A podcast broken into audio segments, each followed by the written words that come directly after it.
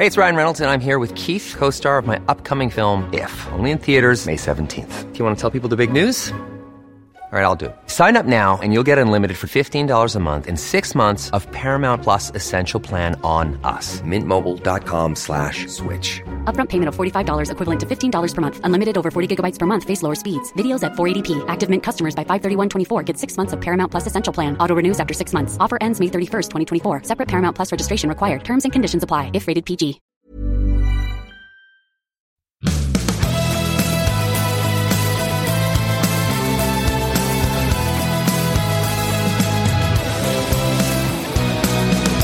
I've got a quiz. I'm going to do a Paris quiz for you Oh no! because we're deep into the break. Well, it's nearly finished, isn't it? Stage eight. It's, It's the morning. stage eight. and we're here, both we're here like three hours early. Idiots. You're normally like five minutes before the race feed comes up, but neither of us looked at the road book to ascertain that uh, not only is stage eight 116 kilometres long, so it's dead short. Um, it also finishes later in the day, so we're here even before the race has got underway in Nice. I was like really stressing out this morning. Were you? Why? Two hours on the Zwift and packing everything Two up. hours on Zwift. I know. Seriously, Yeah. SST Long did one of their training sessions. Did I? Yeah. that's really difficult. Do you It's listen to stuff? And I was listening to a podcast. What hang, you on, listening to? hang on, it's Mel. Just yeah. Yeah. No, come on. No. Yeah, that's all right. Don't That's worry. okay. Yeah. go at six if you wanted. David's just having his car organised because Yes, he gets the kind of VIP S- treatment. Six is fine. Thank you. Six six o'clock. The car will be. The car will be ready for Mr. Millar at six o'clock as he heads back to Girona Yeah. after Um, Paris. No, Uh, it's not, it's not that. It's not that hard because it's just all the intervals and. I don't know. It's quite. It's just nice. It's I'll like be honest- meditation, Ned. I'll be honest. I think the last time I got on Mindswift was when I last did a group ride with you guys, which is ages ago. But I think I might Get her back on it. Yeah, Come do get back on it. Come on Yeah. Tuesday. Come on the, the chapter doing, three I've been doing a block of. I've done a week's worth of actual riding. Oh yeah, because it's, it's a 30 fair chunky ride from Lewisham to miles a day, fifteen miles Yeah. there, fifty miles back through London traffic. and you either get headwind or Yeah. tailwind. It's been like the weather, and it's affected Tirreno Adriatico and Paris Nice as well, has been super weird this week because the wind has been blowing consistently across Europe from the south. Well, especially in, in London, it's been blowing, Hmm. blowing from the south. This time of year, you'd say, well, that's good. That would be kind of warming up everything. But it's been bitter. I was, when I got here, it was freezing. I was Really shocked. strange. And and Nicole's organised this chapter three women's event in Girona for three days, and it's literally been the most incredible blue sky winter for two months. Lack of rain, which hasn't been good, Yeah. and it's now just apocalyptic rain in Girona. Oh, is it? since Thursday? The weather system switched. It's just gone, and it's going to be the whole week, which is good because we need it. But it's not so good when Nicole's organising a, No. a women's riding camp. But No. hey, hey No. ho, All right, ready for your quiz? go for it. I'm, I'm, I'm making the questions up on Oh, the good, hoof. I've got one prepared already. Already. Yeah, That's going to be the difficult one, isn't it? No, I think you should. You should. I'll be disappointed if you don't get this.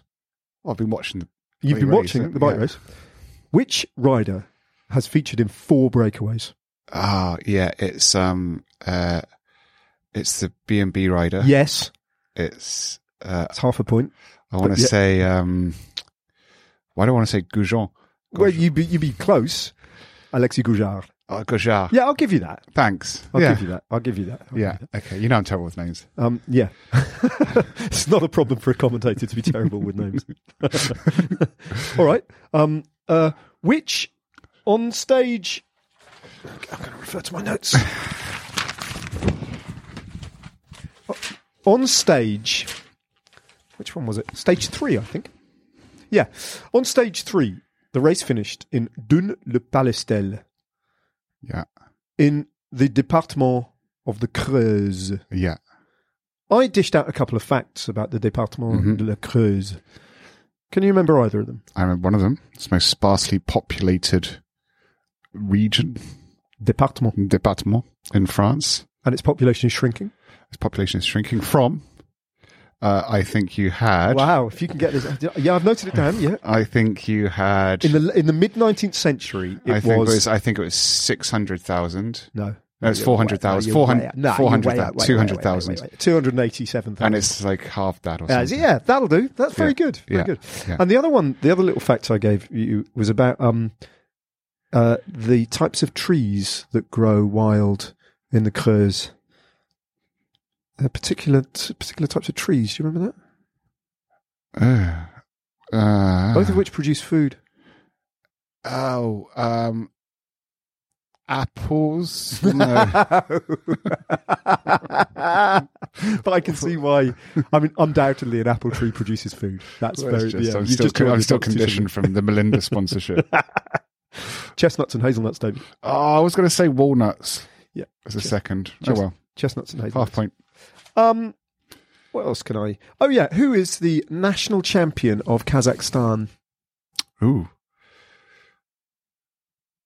Uh, Fedorov. Yes, Yeah. you got almost hundred percent record here. This is I very, know. this is very impressive. Um, all right.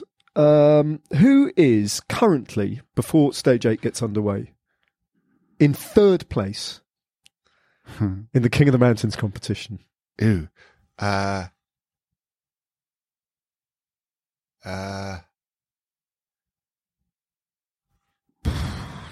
this is a bit of a trick question, isn't it? No, it's just a question. Okay. I think it's gettable. You think it's gettable? Um, because I, by this point, and after yesterday's client, could be that Roglic has moved up there. Oh, that's interesting. It's wrong, but Yeah. Okay. yeah, good. could have been. Could, have been. That's Um, interesting. I wonder the- where Roglic is actually. Yeah. might be. because you know uh in that case i'm gonna go for um Roglic is fourth, see that's pretty Yeah. close um three points behind said rider. Goja. No, I'm disappointed you didn't get this because it's Matt Holmes. Remember? He's Right, got it's kind of- 17 points. He can't nick those five it points. was kind of over 50-50 and i went Yeah. for the wrong one Um, and finally, my final question I've got prepared for you is this race, race features both Adam and Simon Yates. Which football club did they support when they were children? And with which player were they once pictured when they were about nine or ten years old? I didn't know this until today. I just stumbled across it on the internet. i feel like they're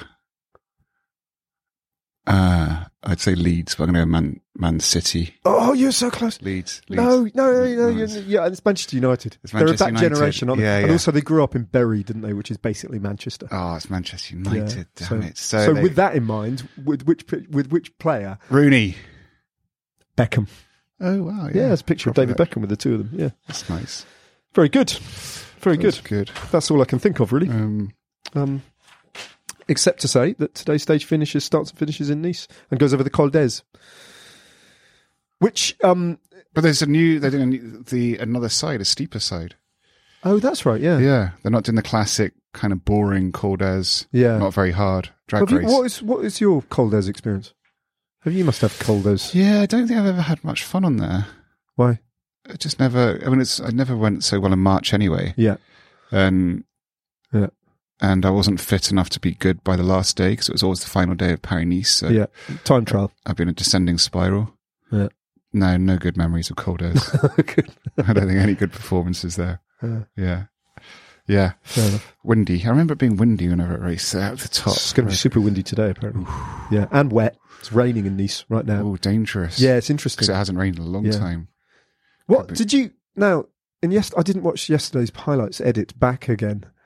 But did they? Do, what did they do about your final line of commentary? Oh, I couldn't get it right, could oh I? God, God, tell that story. Funny. So um, I do the the, the slow mo kind of replay, and I I just couldn't. the winner. So I normally, winner. so I Yeah. normally call whether Yeah. it's a sprint or a summit Yeah. finish or whatever. I'll call the rider live uh, kind of acro- across the line, and then when there's a nice arty close up slow mo, that's where you come in, either analytically or in the case Yeah. of you know Roglic, you would just Just kind of a trying to sum up the moment. Just give you? a soundbite. Yeah. And my first soundbite was, and this was this was actually the second attempt because I got the first one wrong. Um, We didn't I get the first one no, no, wrong, First you one, first one. The first one I said, and that's why he is the best stage racer in the world. No, no, no, no, no, no, no. Oh, no. Your first one was there's Primoz Roglic. He's gonna win Paris Nice. Oh yeah, that was it. And Unless then he you went, does. unless he doesn't. and that then you was sort of first giggled. one, and then I was like, unless he, because I remembered last year he last lost year it on the did, yeah. last day because he crashed. And the he did the similar thing at the Dauphiné. Yeah, and didn't he just and he did it in That's Tour de he does. France. Yeah, yeah. yeah. Uh, so it was and the Tour de France, famously. yes. but that's in any normal situation Yeah. where he dominated. It's like he is going to win Paris Nice, which you shouldn't say anyway. But the moment I said it, I was like, hang on a second. Yeah, He's the only but- rider that t- tends to lose it on the last exactly. day. But you didn't you didn't kind of entertain that thought with any conviction. You just kind of went unless he doesn't, Unless and then you kind of he giggled to doesn't. yourself. And I thought they should have just kept that because Yeah. it was kind of quite telling actually. It was quite funny. Yeah, they it was. It was really it, good. I don't know. Yeah. Maybe they did. Maybe they Yeah, did. maybe put they- that then in. the second attempt. Then you was- thought you'd go for another one. Yeah. Then I went for Which another is the joys of highlights recording. Yeah, because yeah, we so can you can do that. If it was live, we would have had no, Yeah, yeah. no recourse on that one. It would have been out. What's there. gone is gone. Yeah, uh, and the second was, uh, the second one was, and that's why Primoz Roglic is the best stage race rider in the world.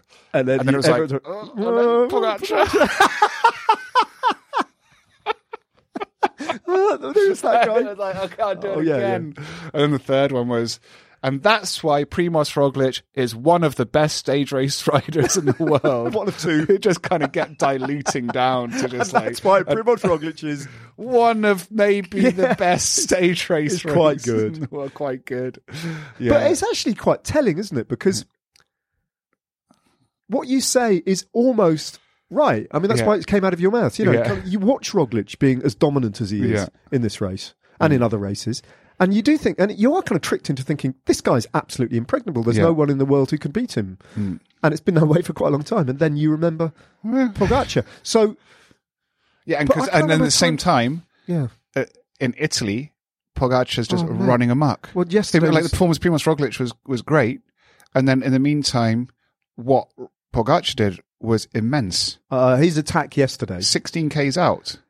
His attack yesterday, what was really telling about his attack Mm. yesterday, and this is where there is a slight difference. This is where the Pogacar, the Pogrog difference lies at the moment, Mm. I think, is that the moment he went yesterday and he left the group with Landa, who's going well, Mm-hmm.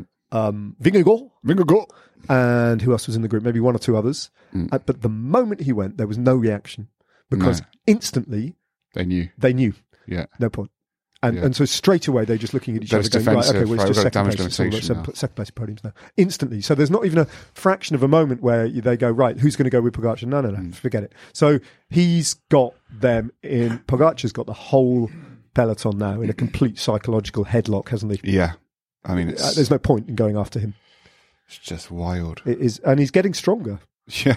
I mean, Well, peak Pogacar we thought might have been last year, and you kind of questioned whether or not he'd have the psychological kind of wherewithal to go again and improve. He's getting better, Yeah. and he doesn't. What I don't understand is what what happened to that conventional wisdom of bad Dauphiné, good tour. You know what happened to that whole idea of building slowly to peak in July. So it's on UAE, Strade Bianche, It's on the route to Tirreno. It's just- It's kind of going old school where he just win every single race he does until he gets there. Did you see him on social media yesterday? It's brilliant. No. Some account, and I don't know which account was, said, "Hang on, how about this?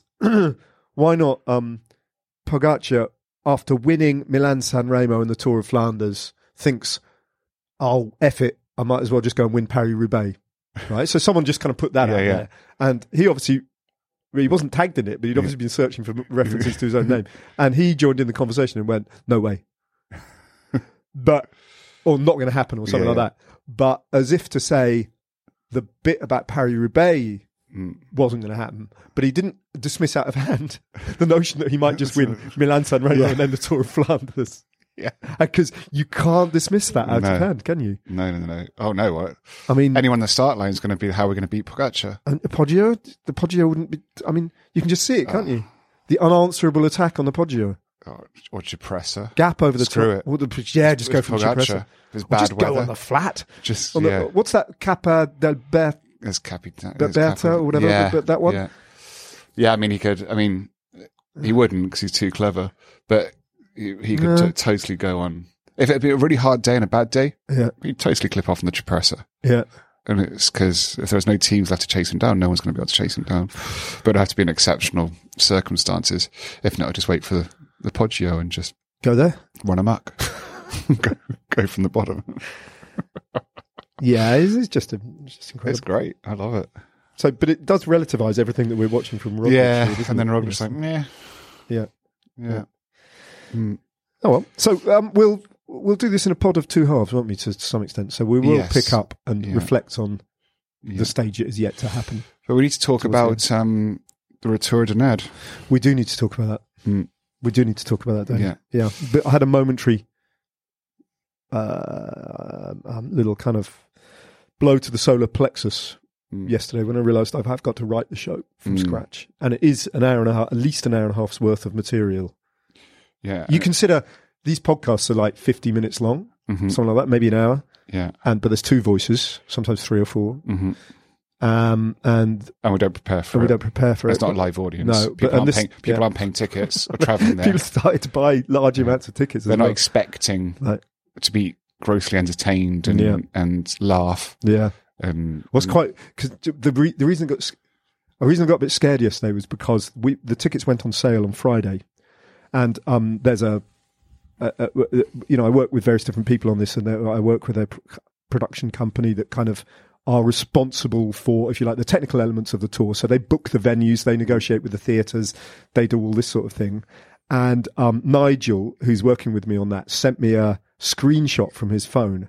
And there's a company, if you buy tickets for the tour, you can either buy them straight from the theatre or you go to a company called Ent24, which is a bit like Ticketmaster. nice. So all the big touring bands and sort of stadium gigs and like everybody really who's touring in one way or another has their tickets available on Ent24 to, to a large extent. So it's a huge company. And he like screenshot. Eventbrite.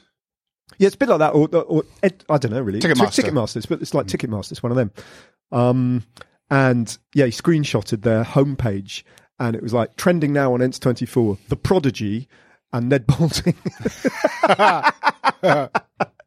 Same generation. so yeah, pretty much. But anyway, similar in some ways. But no, uh, so I suddenly realised people are actually buying tickets for a show which literally doesn't exist except in my head. Um, but you know, time, all right. plenty of time, plenty of time. But so what? So explain to people. what I'm going to do. I'm, I mean, I think so. Last time I toured three years ago, I made it worked. I really enjoyed the show, but it absolutely drilled down into one edition of the Tour de France, the 2018, It was basically a, a theatrical. kind of reliving it almost stage by Reliving of- stage. yeah. it- yeah, 2018 Tour de Yeah. France, and I kind of retold that, but then went off on big digressions and yeah, had had Henri Desgrange Mm, appearing in a washing machine. The Yeah. ghost of Henri Desgrange and berating dreams. berating the modern peloton Mhm. for being um, woke.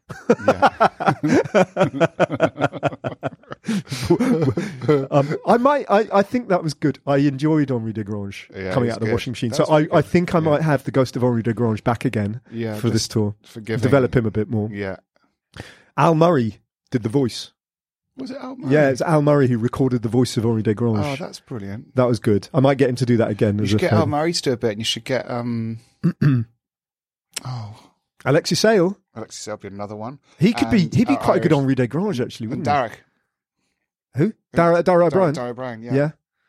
Yeah. yeah, All the comedians. That'd be good. Just giving them, giving them, Jack, giving them kind of like old Tour de France Yeah. roles that they have to kind of own. Yeah. So Yeah. Al Murray now owns Henri Desgrange. Henri Desgrange. Maybe Dara, um, Dara Ó Briain could be Raymond Poulidor. maybe Raymond Poulidor. He might be a good um, uh, Shay Elliott. Nobody knows that though. That's a bit Yeah. too niche. No, you Oh, should give him like amazing. Felix Levitan. Yeah. Just give them all kind of all All the, all the, yeah. Felix Levitan because he was a character. He was very um, autocratic, wasn't he? Levitan? Exactly, perfect. For Dara Ó Briain, but Dara's very That's the- friendly and kind the of like accommodating. It's the kind of the the contrast. It's the oh, I, opposite. oh, I see. Okay. So he's a kind of Yeah. friendly but nasty Felix Levitan. And Alexei Sayle could be Jean-Marie Leblanc. Jean-Marie LeBlanc, perfect. Just like doesn't care. Yeah, in his in his Alexei Sayle voice, it's a bit like um like Scouse Nairo. Scouse Nairo, yeah. Yeah. Scouse Jean-Marie Leblanc. Yeah. so. Dealing with the Festina strike. now would be a great little one. now then, Richard Virenque, just get on your bike, son. Pantani, Get off the floor. Bazzani, stop sitting there cross-legged, you little bald sod. Stand up and defend the jersey. Great. Yeah. That, so that so the ghosts of director sportives they might appear. I, I don't think I can have Henri Desgrange coming out of a washing machine again. I think I've done that. So you left to appear mysterious, mysteriously from some other. genie.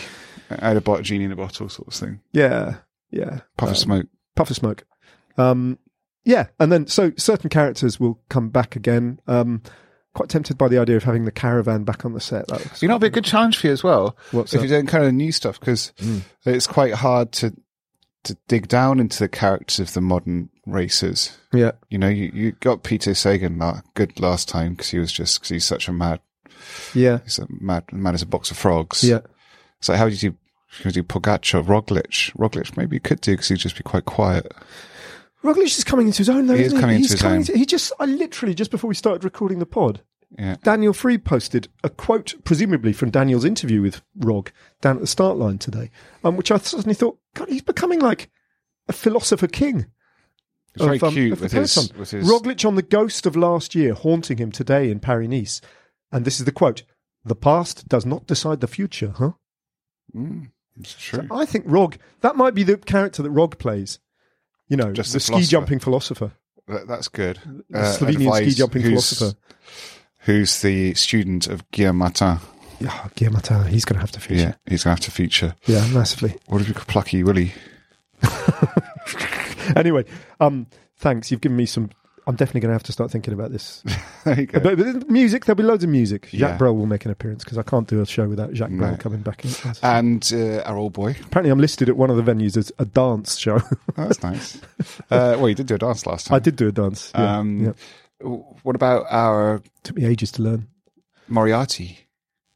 Oh, Tom. You should get Tom to do like a special. Yeah, yeah. God, that'd be great. It would be. Get Tom to do. He might do some Readings. continuity voiceover and all that sort of thing. Yeah. Oh no! Ah, and here I had another thought that I might do. I might do some because there's an interval in the show, mm. right? The theatres always demand that there's an interval so they can sell Sell some, drinks, sell some booze, yeah. sell some booze. So there is an interval. So I might. What I might do is I had this idea that I might mock up my own. Um, versions of the adverts that run on ITV4, Oh, that's a good idea. the Donkey Sanctuary and all that. Like but we've never seen them because No, we never watch. ITV4 Yeah. because we're always in France or on it or something. But like Super But Bowl people outbreak. tell us about them. Yeah. Yeah. So they're all really super depressing adverts, aren't they? Yeah, For like, old yeah, people like funerals. incontinence Like, yeah, and all that sort of thing. So I might I might do some ITV4 adverts that would be uh, good. as part of the evening's entertainment, David. Anyway, I'm, I'm really looking forward to it. Can I tell you where I'm going Yes, in detail? in detail, go for it. Right. So ENTS 24 is how you book. But this Okay, is and that'll be in the show notes. Yeah, yeah, yeah. We'll put that as a permanent thing. So these are the tour dates, and it's not for a long, long time. And don't at me, please, with why aren't you coming to? Scotland. yeah, You had that last time, didn't you? Yeah, a lot of that. I mean, it's, it's tricky because, especially because of the It's a COVID. different country, and you, you don't like Scotland. No, I am going to Scotland, and I'll come to that. but um, one no one thing I always feel bad about is, and um, I having recently visited because I was doing some filming up there, Belfast. Mm. One, what a city! Yeah, What a city! It's brilliant. Two, um, I know that there's a really big cycling community out there out there who would like to have events come over and visit. And three, I'm not going, but Right. but it, the, it, unfortunately, it's just the economics of getting everything because we drive around with our sets and everything. Then Yeah. like, you have to take three days out of the program to go there, kind of build build the setup, do the show, come back. And it, at the moment, it doesn't quite work, but it's something I'd really like to do. But okay, it's a bit like when they released the Tour of Britain route map. People go, "Well, why aren't you coming to Derbyshire? Why do you never come there?" You know, and they can't, you can't visit everywhere, sort of thing, in limited time. But what I would say is, it's it's far enough in advance. You've got six months. Plan in advance. If you do it, take a day of holiday or something, and actually do an away trip. Go and get an Airbnb or a hotel room somewhere nice where I'm playing, and and you know, kind of enjoy going on a little trip. That's another way of road trip. That's quite. That's quite of um, an existential, experiential. What being on the road the bike races. Yeah, yeah. Live it. We start in Plymouth in the Quad Theatre in Plymouth on October the 8th. Then I go to Cornwall, first time I've played in Cornwall, and I had to Google this place because I don't think this is quite a small town. Um, but I'm coming to Launceston. Right, playing the town hall in Launceston on October the 9th. And yeah, you're looking as blank as I know. I, I'm sure it's an absolutely lovely place. Family go to. All right, okay, Cornwall. Yeah. Um, then I'm in Poole in Dorset at the Lighthouse Theatre on October the 11th. Then a place um, I've been to on two or three occasions, two I think before, and this is where I'm listed as a dance act. Mm. Apparently, I'm at the Riverfront Theatre in Newport. Newport. There's a brilliant parody of New York about Newport, and it's on YouTube. It's absolutely brilliant. Um, then I'm at Bristol at the Redgrave Theatre on October the 13th. Another place I've been staying in the kind of West Country-ish. Uh, the Exeter Corn Exchange on October the 14th, and then I'm at the very unusually named but apparently lovely venue in Frome in Somerset um, called the Cheese and Grain, which Oh, that sounds nice. it's um, uh, supposed to be an absolutely fantastic place. Um, I am then at the Courtyard Theatre on October. Sorry, that's um, Cheese and Grain is on October the 16th. October the 18th, the Courtyard in Herefordshire, Hereford. Um, October the 19th. God, that's quite a transfer. I've got to go from Hereford to Doncaster. I'm at the Cast Theatre in Doncaster on October the 19th. Then Burnley Mechanics Theatre on October the 20th. Then, a, which I've not been to.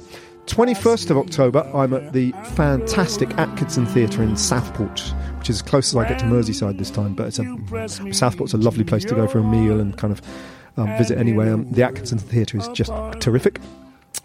Then um, into Wales, October the 22nd, I'm at Colwyn Bay in the thea- Theatre Colwyn. 23rd, I'm at the Buxton Opera House.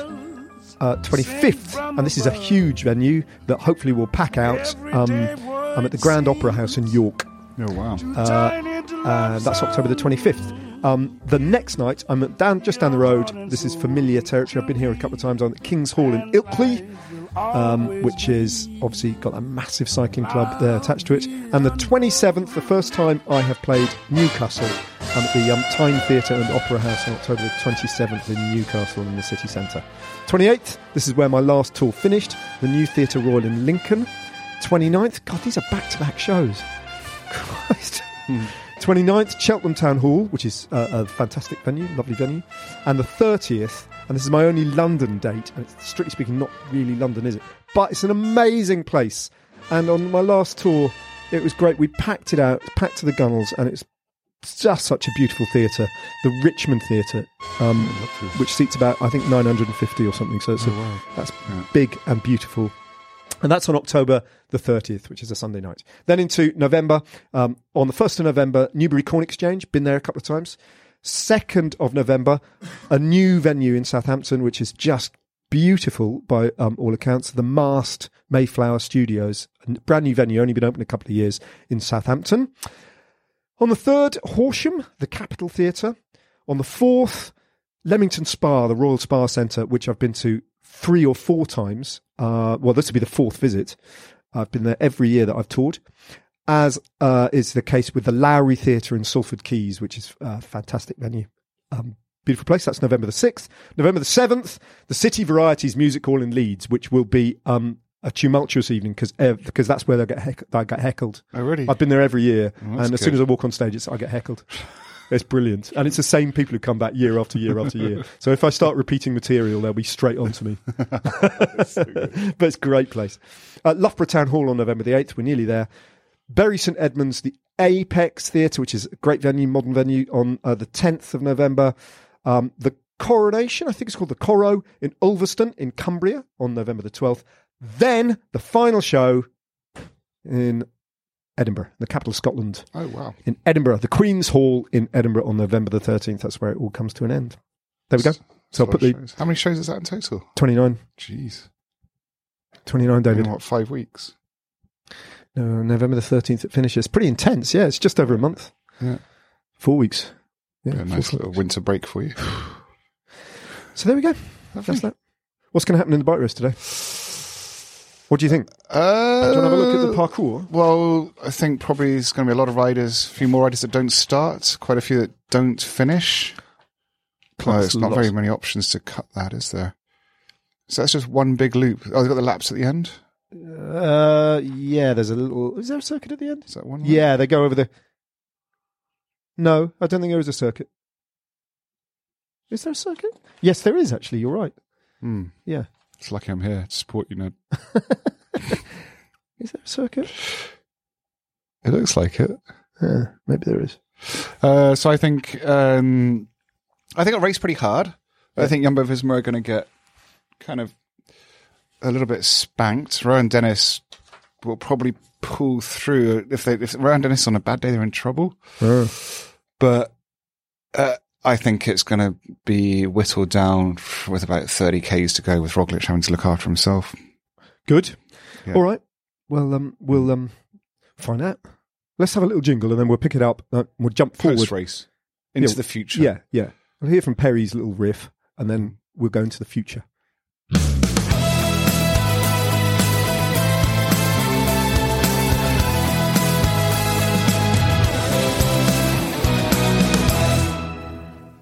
So that was the race, Ned.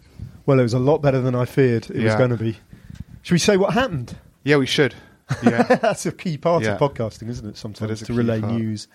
so it was um the kind of the the black cloud of Primoz Roglic. It's weird, isn't it? Yeah. So it nearly happened to him again, didn't it? I mean, he, basically, David, he looked pale and in distress, didn't he? He- Hmm. And he was just it's- throwing warmers off, Just- left, right, and centre. Yeah. Rubbish was going out. Yeah, Saliva hanging from his but chin. that wasn't a good look, was it? no, it was basically he was in a really bad place. Was- yeah, for Yeah. about 15, 20 minutes, he was in that awful place, and then he Yeah. kind of recovered, didn't he? And got a second wind, and Thankfully, went again he when it was had safe. The, the green Incredible Hulk with him. it's just ridiculous.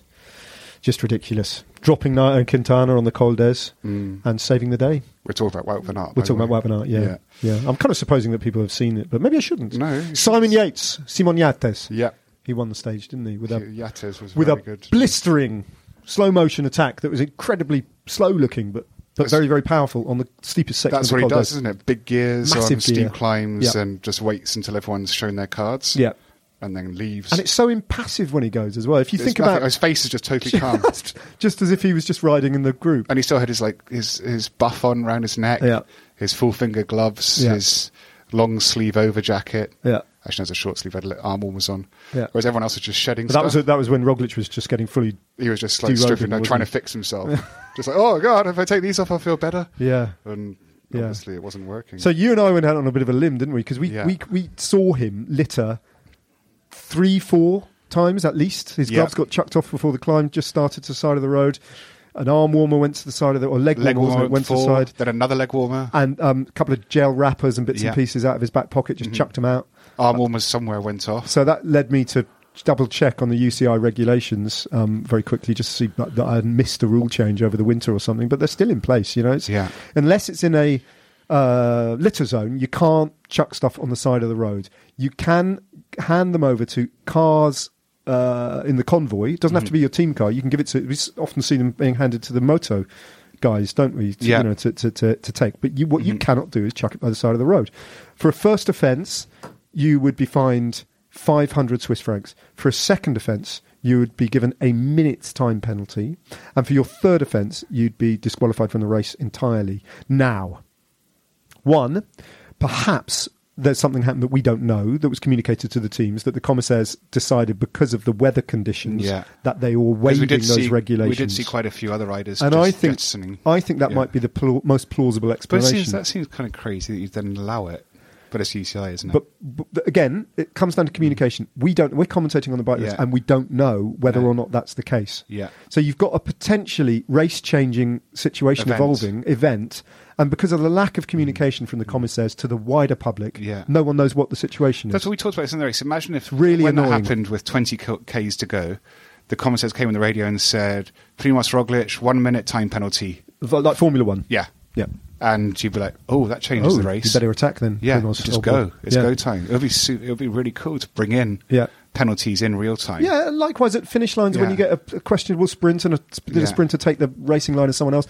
It, the commentators are watching that live like we are. Mm-hmm. If they've got the scintilla of doubt, they can make that decision instantly. Mm-hmm. Within 30 seconds of that race finishing, they should say, Steward's inquiry, we're looking into this. Yeah. It wouldn't be that often that it happens. How many No. really dirty sprints are there? Not that many. Not that so, many. You know, Steward's inquiry, then we all know where we stand. This is a provisional result until we know better. Mm-hmm. Fact of the matter is, we don't even know what the commissaires are. Right now, the race finished about 10 minutes ago. We don't even know if the commissaires are No. looking into that. And we'll probably have to wait for Twitter because there's no like offi- official channel to tell us. Exactly. It's just going to be some random, some journalist, proper journalist on the ground that will find out because they're standing outside the hut. Daniel Friebe. Free boss, Free our boss. journalist. Yeah. Yeah. Yeah. But it was a really good race, and it was good to see Really. Yates um, yeah, yeah. Going like that, wasn't That's it? really good. Been, been a, Yeah. You know, from a GC race, Mm. been a while. Like he's, Yeah. his recent victories at World Tour level have come from when he's fallen away from GC Yeah. and ridden to, you know, Mm. he's been allowed to get. So, but that was that was none of that today. He just beat them all. Hands down. And what was so impressive was that the bit of the race where you thought would go against him only went partially against him. And Mm-hmm. There he the goes. last There's the attack. There's a slow motion attack happening right now. the last four four and a half kilometres, they made no in- inroads. Mm-hmm. No, That's they were- Primoz Roglic and Wout van Aert on flat roads crazy. made no Yeah. inroads on Simon Yates. No. That was hugely impressive. Well, we had a guest in the box today, Andrew O'Neill. Yeah. What did you think of it? Being in the box for the first time as well, actually. Well, being in the box was brilliant, and but also what a stage race! You know, it was so exciting to to see that just the the chase down of Yates at the end. I think you know it was interesting that Roglic clearly doesn't look like he was on a, a great day, but they were still taking time out of the group behind them. Mm. So I mean that that just shows how strong Van Aert was. Yeah. But really, it just shows how incredibly strong Yates was today Yeah. to just pull away from those two and, and be taking time left, right, and centre. Was It's a good point. I think that effect that effect in a race though is often exaggerated by uh, what's at stake. You know, what can you gain from this situation? Well, Quintana, at the moment that he lost contact on the climb, that was his Paris Nice over, wasn't it? Effectively, Yeah, he knew yeah. that the, the podium was beyond him. So, pff, you know, how hard hard's he going to go at that point? Yeah. So that always gets. I think that effect gets magnified sometimes because of the race situation. It's not like everybody dropping. heads Yeah. drop. You know, what's left in it for me? Well, Yeah. final day of racing, mm, nothing Yeah. really. So you know, I- what I, I, th- I think that's I think that's absolutely right. Hmm. There might be reasons why it looked as sort of severe as it was on that particular mm. occasion. yeah. I imagine there was quite a lot of weight on Martinez Yeah. pulling, mm. and how how long yeah, could he he said a puncture. That was the other thing we didn't know. We didn't. Danny Martinez was there. Yeah. And that could have changed the race Yeah. because he could have gone with Simon Yates, I think. Yeah. He'd have gone with him. Oh, that's a good point. And then they would have got taken more time. that's a really good point. Yeah, because he punctured one of the descents Puncturing. uh, before Col d'Èze. Yeah, it was before, wasn't it? Yeah, yeah, it was. Yeah, so hundred plus years of yeah. cycling, and still races get decided by a splinter. It's crazy, isn't A it? splinter making a hole in a It's tire. mad. You spend like millions on these teams and riders. But that's a, that's a really good point. Martinez was, you know, and he was given a neutral service change that took Yeah. a while, wasn't it? yeah, because actually that would have changed it. Oh, because then there have been two riders, and that might have demoralised Wout van Aert and Primoz Roglic a bit. They might have been hanging their heads. Yeah. Meanwhile, with just chasing down one rider, you're kind of it's possible. Yeah. But two of them, they'd have been ripping. David, introduce your guest to the so podcast Andrew listeners. So, the, so yeah, sorry, people wouldn't uh, know who Andrew is. I've met Andrew recently. Um, we're in Ealing, as people know, and you live in Ealing. Yeah. Oh, you live in Ealing? yeah, Yeah, yeah. yeah. Walked here, fifteen minutes. You go. And you're a headmaster of a relatively local school. You're a cycling fan. That's Yeah. why you're here, not just a random person. who's- Cycling analyst. cycling analyst now. Yeah. I know. That's my new status. I'll put that on Twitter.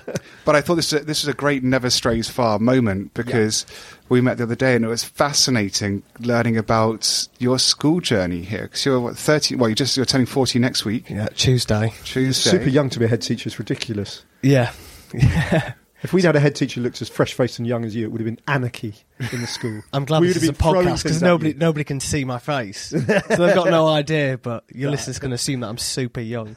but it's it's really it's a great story of kind of um, and especially I think for most people. Kind of what it's like with state schools and this this state school you took over when you were 33 and where it is and, and the journey you've been on in the previous six years. Yeah. I think it's mega. If you could just tell us, our listeners a bit about it, because I think it's it's really inspiring. Yeah. Okay. So um, I was appointed as, as head when I was 32 and took over when I was 33. And What? so it was super young, and I was I was really my dad was a head teacher, and actually there's a bit of, probably a bit of a back personal story to to a lot of that and why I wanted to do it. Um, but the the school was uh, it was called Sion-Manning Catholic Girls School. It's it's in uh, Kensington and Chelsea, and lots of people think that KNC you know really rich. Uh, local authority, but there's a real divide in the local authority, and my school's in the north. Grenfell, I think we, Yeah. we understand that story a little bit more, don't we, about Yeah. that part of West London? Yeah. Absolutely. So uh, our school's 600 metres from the tower. Um, and you know the, the it's five years since Grenfell, and you know that was at the end of my first year as head. But the school, um, the school was really the sink school for, for years and years in the local authority. People didn't want to send their children to the school. The behaviour at the school was pretty bad. It had a really bad reputation. And when I started the school, there was, you know, in, in year seven, there was only 50 children in, on day one. And only eight families had put it as their first choice school. And now we fast forward sort of six years, and the, the school is now 800 kids in it. So it's doubled in size in that period of time. We've we've you know got 180 in current year seven. We're taking another, another 180 in year seven in September, and we I think we had about 190 put us as their first choice school. So it's Wow. it's completely different, and it's it's now a mixed school. It's got a great reputation, and it's just great culture in the school. And fabulous kids, fabulous staff. And how have you turned? How do you think that's turned around that situation? What, what's the biggest single contributing factor? Um, I just, it just, well, one, one, I think we changed the governance of the school firstly, and a lot of that happened before I started. But I think leadership. I've got great senior leaders, brilliant staff. But I think that the, the thing that we started on first was was tackling just really poor behaviour. You know, quite terrifying behaviour. You know, five six years ago, there there were there was an incident where I. Permanently, uh, permanently excluded. And you never want to permanently exclude anyone, but knives came Yep. to the gates of the school and it was you know really really difficult. And we you know took it really seriously that that's the the number one issue why people didn't want to send their child to the school. So we we, we tackled that and then we worked out well actually if we make this a mixed school change the name change the uniform rebrand. And we you know we bought every single child in the school a, a brand new uniform. We we funded that ourselves. And i think it just we transformed the narrative really Uh, is your school in local authority um, uh, uh, stewardship, or is it an academy? No, it's local authority, so it's a It's fine. maintained school still. Well, that's a great. You know, I, we, we school my kids went to is a, um, a local authority comprehensive in a different London borough. I mean, many years out of it now, but um, the parents' body there fought a long and hard battle to make sure that it didn't become an academy because there was that rush, wasn't there, a few years ago? Yeah. it seemed like every school was going to become an academy. But Yeah. it's interesting that you can thrive under local authority control, as your school has demonstrated as well. And you obviously firmly believe that's the right way forward. Well, I, th- I think we're all going to end up as academies in the next five or six years. I think there's a white paper coming out next week from the government that's going to say what the timeline is for every school. Oh, really? So, I didn't know that. Okay. yeah, so that, that that's on the horizon. I think our local authority is very, very strong in terms of, and has been in terms of how it's funded and you know where it is, and that that politically helps. Um, but I think it's a direction we're all going in, and the sort of school system at the minute is a little bit of a mess because you've got the, the, the academies and maintained schools, and they're they're funded differently. So we work on a normal fiscal year, you know, first of April through to March, whereas their financial status goes September through to to August. So it, it's just not a great way top down of running schools. So something needs to change. Yeah, yeah. And um, has there been a massive change in your teacher? You know, a lot of teachers left and a new body of teachers come in. Is that partly? And, and those teachers who come in obviously have really bought into the new ethos, and presumably that's been that's been very important yeah, success as well. uh, absolutely. I think I think our staff are probably one of our well, in many ways the strongest feature of the school. You know, the so I think the school growing and that momentum and that you know that ambition that we we've had that's been really hard fought. The staff who've, who've been on the journey have heavily invested, and then those who've come in along the way have bought into the culture and that, that drive to be just absolute winners. Yeah. And it's it's fabulous. They're all you know. I, I look at my staff body. That most of them are in their like mid twenties, and they're just hungry, ambitious, high performers. Newer human teachers. Newer human teachers. By the sounds of it. I know, it's completely that, I'm isn't it? Horrified to hear how close your school was to Grenfell. Yeah. Presumably, you knew a lot of the families affected by that. Well, I mean, they were Yeah. right in your catchment area. Yeah, it was. uh, You know, it was uh, just a shocking, shocking time, and I think. You know, I was talking to David the other day about it. Just the day itself, you know, I just remember getting to school was was you know really uh, difficult because obviously the tubes were down, and I think I was trying to get into school. It was around six o'clock, half six. I was walking down Ladbroke Grove and literally stepping over firefighters. And then we, we got to school, and my senior leadership team were all there by about 7 a.m. And we literally met, worked out what we are going to do, and we went out onto the streets looking for, for our students. And they were, you know, pulling them into schools, taking them off the street, getting them into the school, you know, kids in floods of tears. We didn't really have lessons so much that day, but we were out in the playground, and we, we can see the tower, we could see it on fire, we could see the smoke blowing. It blew over the, the playground basically. And it was just, it was awful. And the very next day, I phoned ahead that day of uh, a primary school that had to close because it was so close to the tower and they were worried about the safety. And the very next day, we brought in a primary school and we managed to fit a primary school into our school and they stayed with us for about two two and a half weeks, operating a full primary school. So we had little nursery reception children in our library, like walking across the playground. It was it was unbelievable. But we're five years on, and you know it's the it's the five year anniversary this year, and I think I think Jon Snow, the the broadcaster, talked about how we can't ever forget what happened, and it has kind of gone out of the sort of public psyche. But you know, we, we've got children who are living with PTSD, and it's it's working through the system, and it's it's we've got to continually ask questions about this. Uh, it, it is I don't even know how to phrase this without it sounding terribly wrong, but has in all the horror some good emerged in terms of galvanizing community feeling inside your community, and equally, um, do, do you not feel that the one of the consequences of Grenfell is that in the wider public consciousness we are more aware of the inequalities and the deprivation nationally that, that I'm not saying we're doing anything about it, but we know it's a problem now in the way that it used to be hidden a, little bit. Yeah, I, I totally agree. I think in terms of the local community, you know, at our school we we hosted for for five years up until uh, the pandemic the all all the head teachers in the local area would come together every six weeks, and uh, we'd look at the Grenfell Education Fund, and uh, the director of education would come with all the heads, and we'd discuss how we're going to support the local community, how we're going to support our children, how we're going to use this funding to support. So it really did galvanise and bring people together, and, and in the immediate aftermath, everybody was. You'll probably remember just the outpouring of of just support and help was just absolutely incredible and yeah, it, it, has raised awareness. But I think your point, you're right. You know, what what has genuinely changed, and you know, we we we constantly hear feels like it's gone leveling the up. If anything, yeah. I mean, uh, you know, th- these sound bites. Food banks are opening; they're not closing. you know, exactly. It's just that the, Yeah. the inequality and the gap is is widening. To be honest. That's also there's this other thing you've been working on, the, the lighthouse, which we'll put in the show notes, where you can go onto that site and see, just break down the whole country and, and see levels of deprivation, but also see the quality of schools and see even the political tendencies of each kind of Constituency, constituency. Yeah. And it's fascinating. Do you want to explain a bit about that? Because that's pretty bonkers. Yeah, so I mean, uh, during the first lockdown, I, I think I got a little bit bored, and I was looking at government data on education on their website, and the government very much.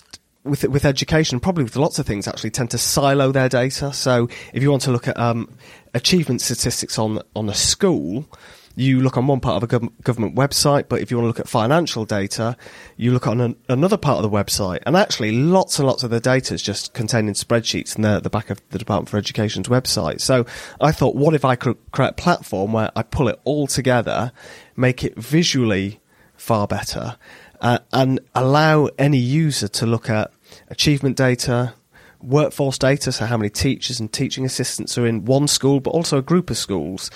Um, compare schools, look at deprivation, as we said, look at what, what's going on in areas, um, look at the political landscape, and I've made it. You know, it's completely free to use. So it's what a resource! That's amazing. I didn't really. You showed it to me earlier. I didn't realise you built it. yeah, yeah. Crikey! I thought use you of just, lockdown. I thought you just It's said, like- "Oh, look at this cool website I found." I didn't realise it was yours. Yeah, so basically, I'm What's a it called? What's it total computer nerd. It's called Lighthouse. So the the concept was it shining a light on on education, Fantastic. Good on you. basically. And it's it's you know it's it's been used by journalists. It's been used by school leaders, I bet. trust leaders, Incredibly but actually it could be used by parents. You know, if they want to pick a school, they've got access to looking at data on their their child's potential future school. Could you, if you've got a bit of time in your hands, make a um, cycling computer database for me, please? not, not, not just for me, really. Just not. Don't give it to David. Well, I Just mean, give me if, the password. if if if if, we, if you had all of the data, I mean, it's like PCS, I can get it like the pro cycling Yeah, stats. yeah, there's yeah, huge yeah, amounts, but yeah.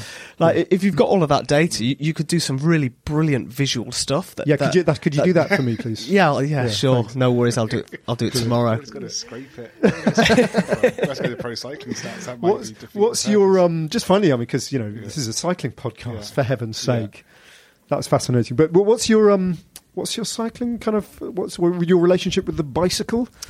Yeah, so I'm I'm obsessed with cycling, and I, I, and I you know I think th- there's something you know looking at the race today like how amazing is that? What spectacle you get in cycling? And peop- i think people don't always realize that. So i think i took up cycling probably around probably around uh, 2012 and the boom here maybe just before that.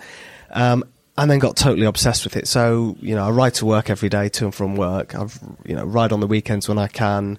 Try and get cycling trips abroad. Do you ride in? Do you ride in in your headmaster's suit or with a, with a, with clips and all that, or do you, or do you no, I get trouser clips, or I do you get, all like I get all lycra'd up. Do and, you? Yeah, it's shocking when I get into work. Terrifies anybody who sees me. But we've got uh, myself, my senior team. We've all got like lockers where we can keep clothes at school, which is which is fantastic. And we, Actually, that's good we- point. Do you encourage your workforce to, to cycle to work? most yeah, well, we, we were talking about We were this the trying to get day. Bromptons for the, Yeah. for the team. I was like, got to do that. yeah. Yeah, so more and more of, of the staff have really started cycling. I think Brilliant. I think the the pandemic's done that. You know, Yeah. the the, the not because you know schools didn't actually shut. People talk about schools shutting; they didn't shut. We still had children in Yeah. all through the pandemic, and Hundreds people of them, I would imagine. Yeah. people mm. cycled in, and you, you know it was it's we we do love to see it. I mean, obviously, any analogy, cycling analogy, I can get. Well, gets wheeled out at school, but the other thing I love is I love the, the data in cycling. You know, it's it's a numbers thing per, Yeah. on a personal level and also just on on the stats of the riders, which I, I, I think is fabulous.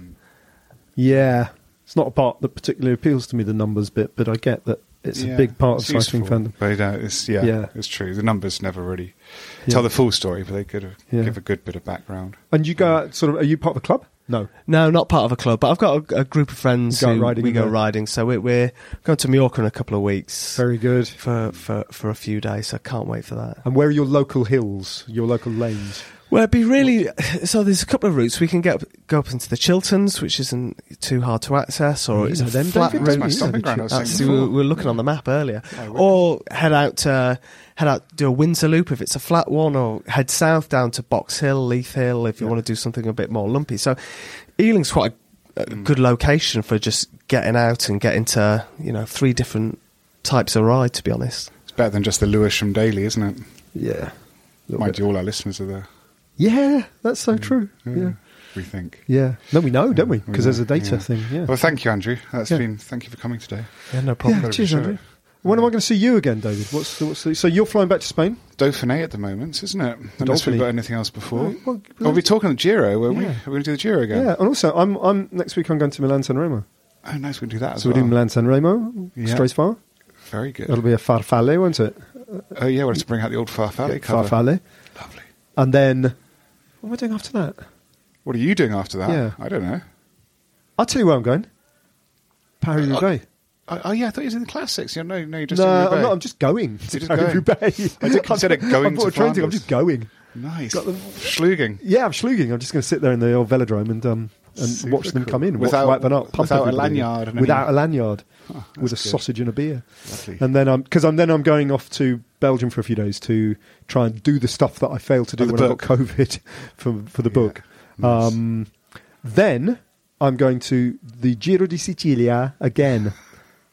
Remember, it happened last October. Yeah, yeah, well, it's yeah, back to its rightful place Okay, now. So that's kind of six months later. I'm doing that, Yeah. and then it'll be our daily pods At the Giro. at the Giro, Give which I, I'm just saying it out loud now, so that it becomes a thing that know, we can't shy I'm away just, from. I'm just already preparing myself. because it is. now we mean- know what it is now. We didn't Set the alarm year. for quarter to seven every yeah, morning. Yeah, Pod instantly.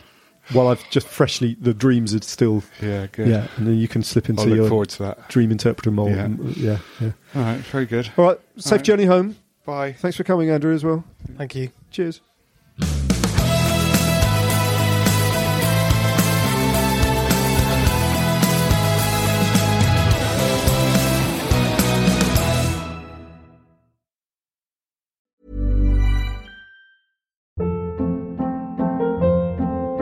Hold up. What was that? Boring. No flavor. That was as bad as those leftovers you ate all week. Keke Palmer here, and it's time to say hello to something fresh and guilt-free. Hello Fresh. Jazz up dinner with pecan-crusted chicken or garlic butter shrimp scampi. Now that's music to my mouth. Hello Fresh. Let's get this dinner party started. Discover all the delicious possibilities at hellofresh.com.